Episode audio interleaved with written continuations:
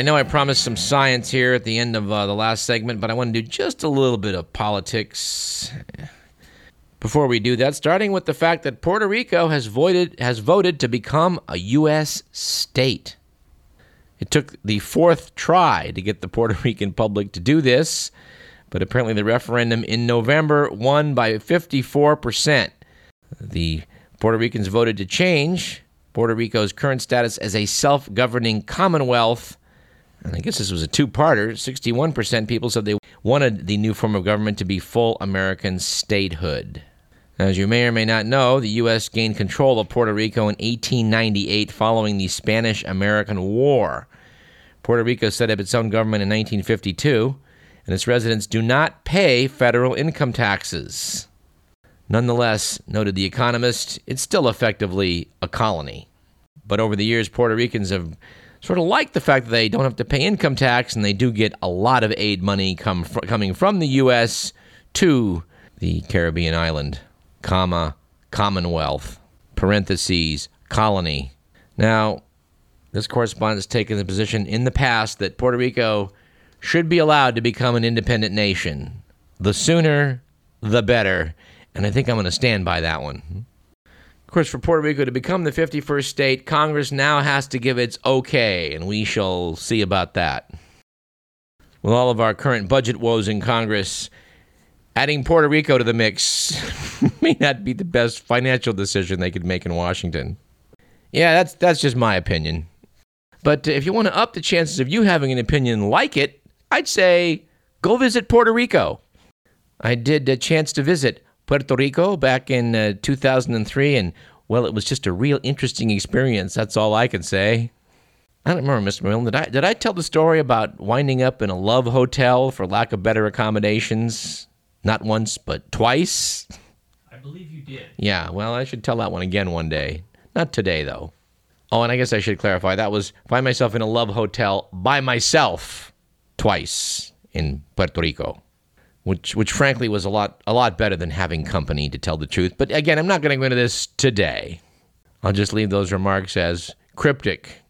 All right, two other brief political items. Piece on the web from medpagetoday.com notes that the states in the U.S. are spending most of their anti smoking dollars on other things.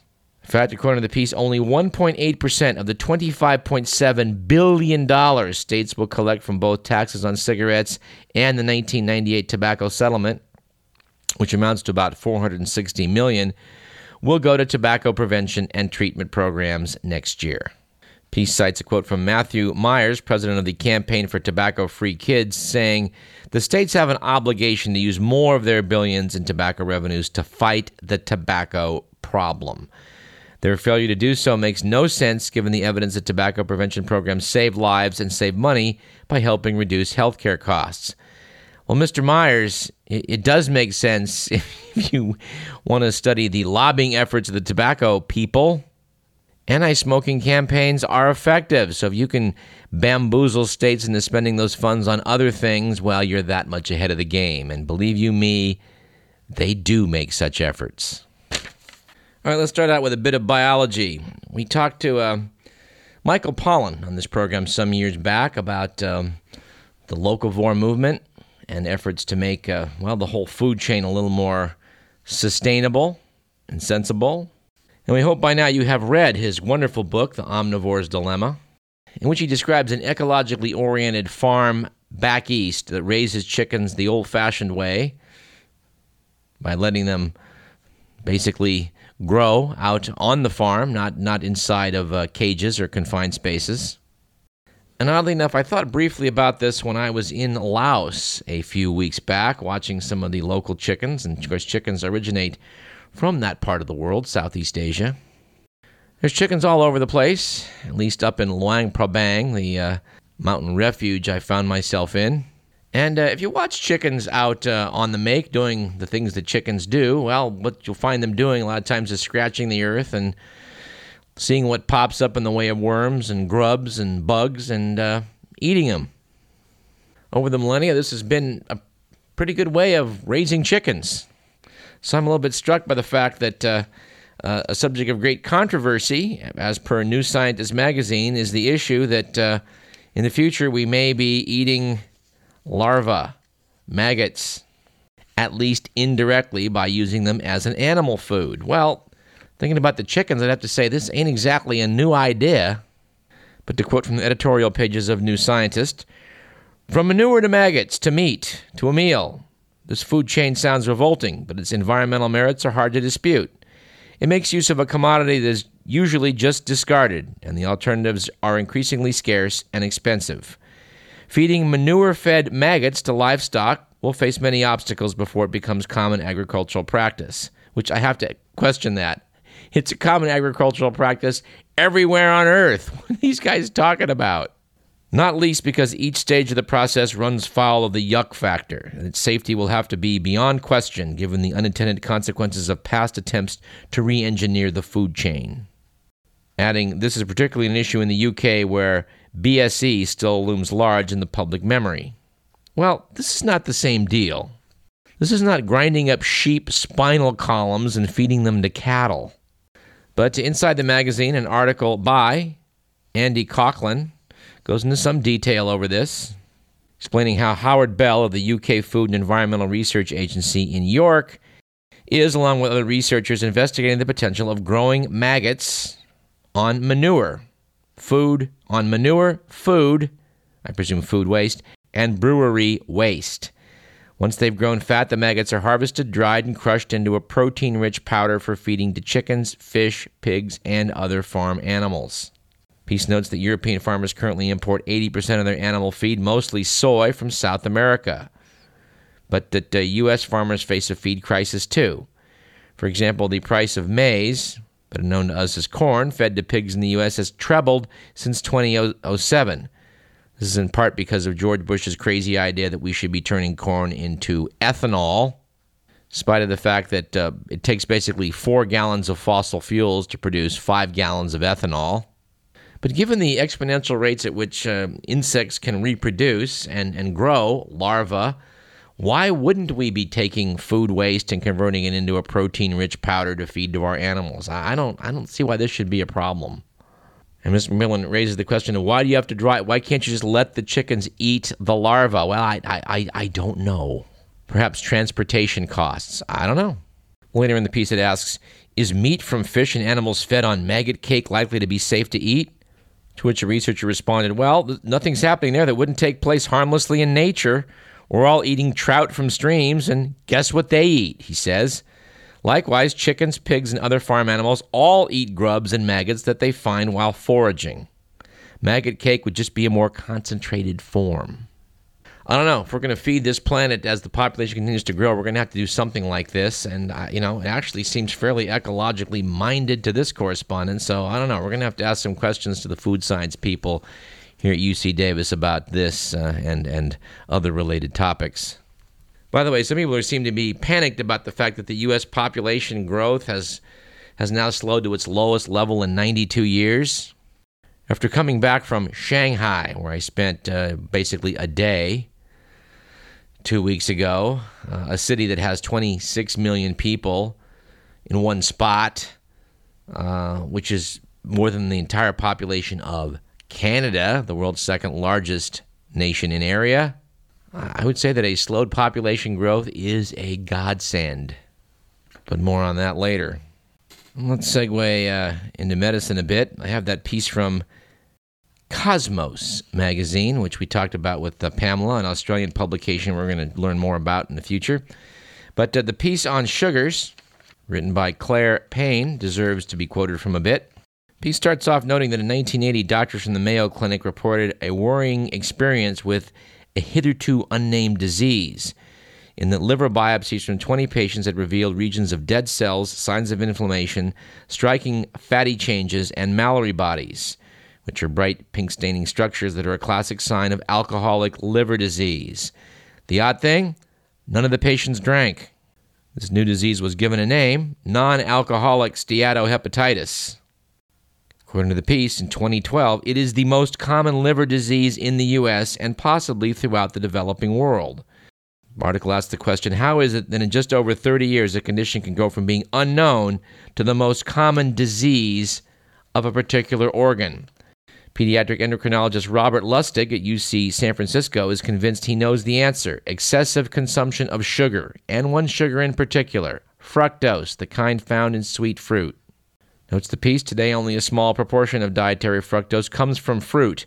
In the U.S., the major source is high fructose corn syrup, HFCS.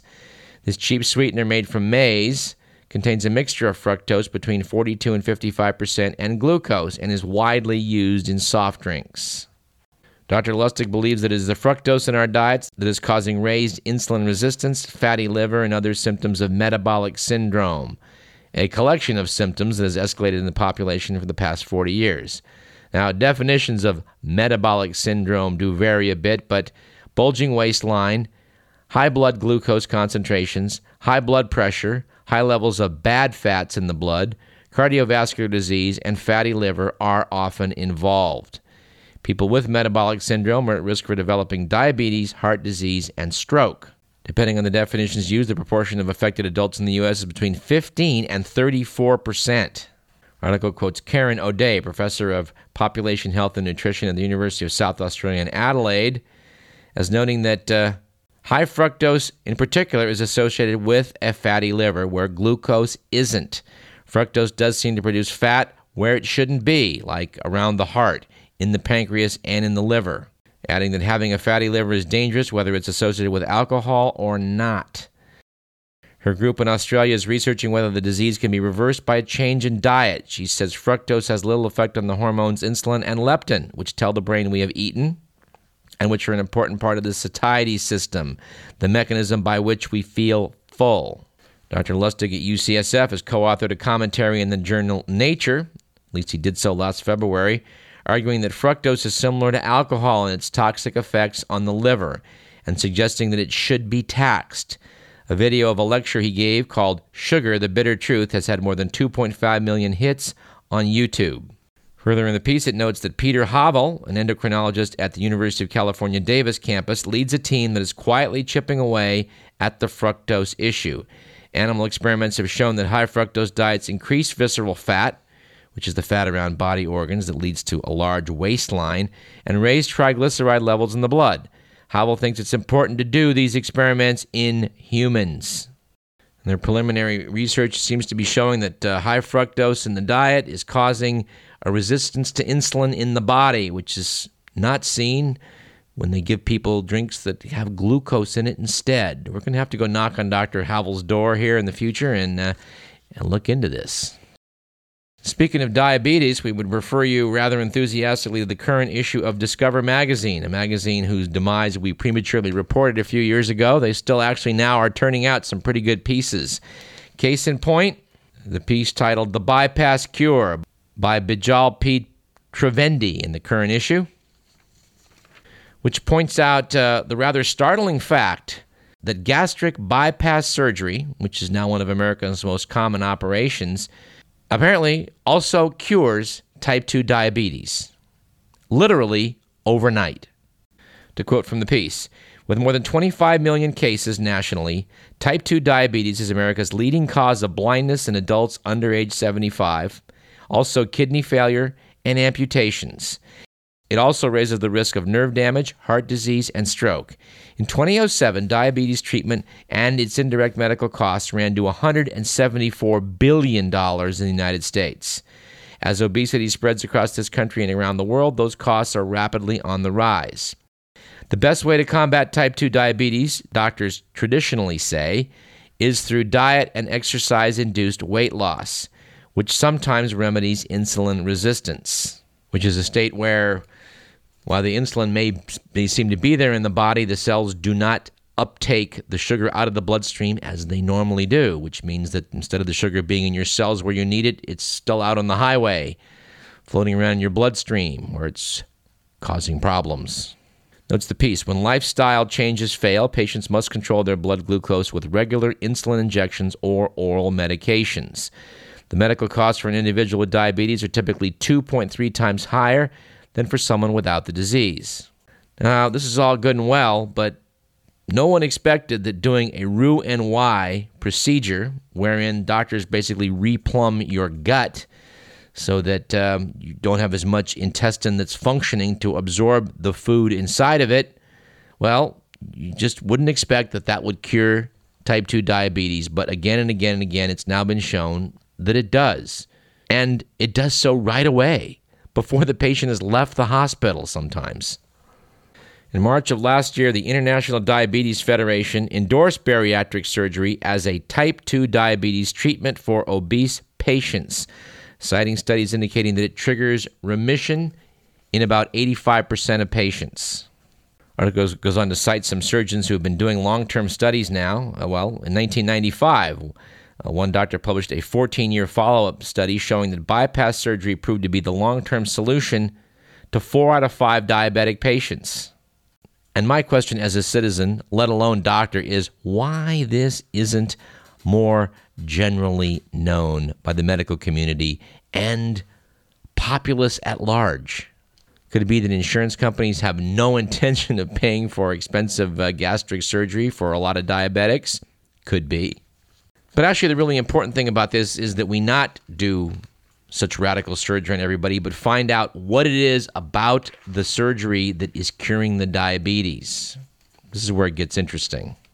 Apparently, when they replumb your gut, they're doing things that uh, that change how those stretch receptors kick in. They basically will staple your, in some cases, stomach down to where it doesn't hold very much, so that the stretch receptors kick in much earlier with a much smaller bolus of food. And of course, the hormones that tell you, "Hey, you're full," are involved in this.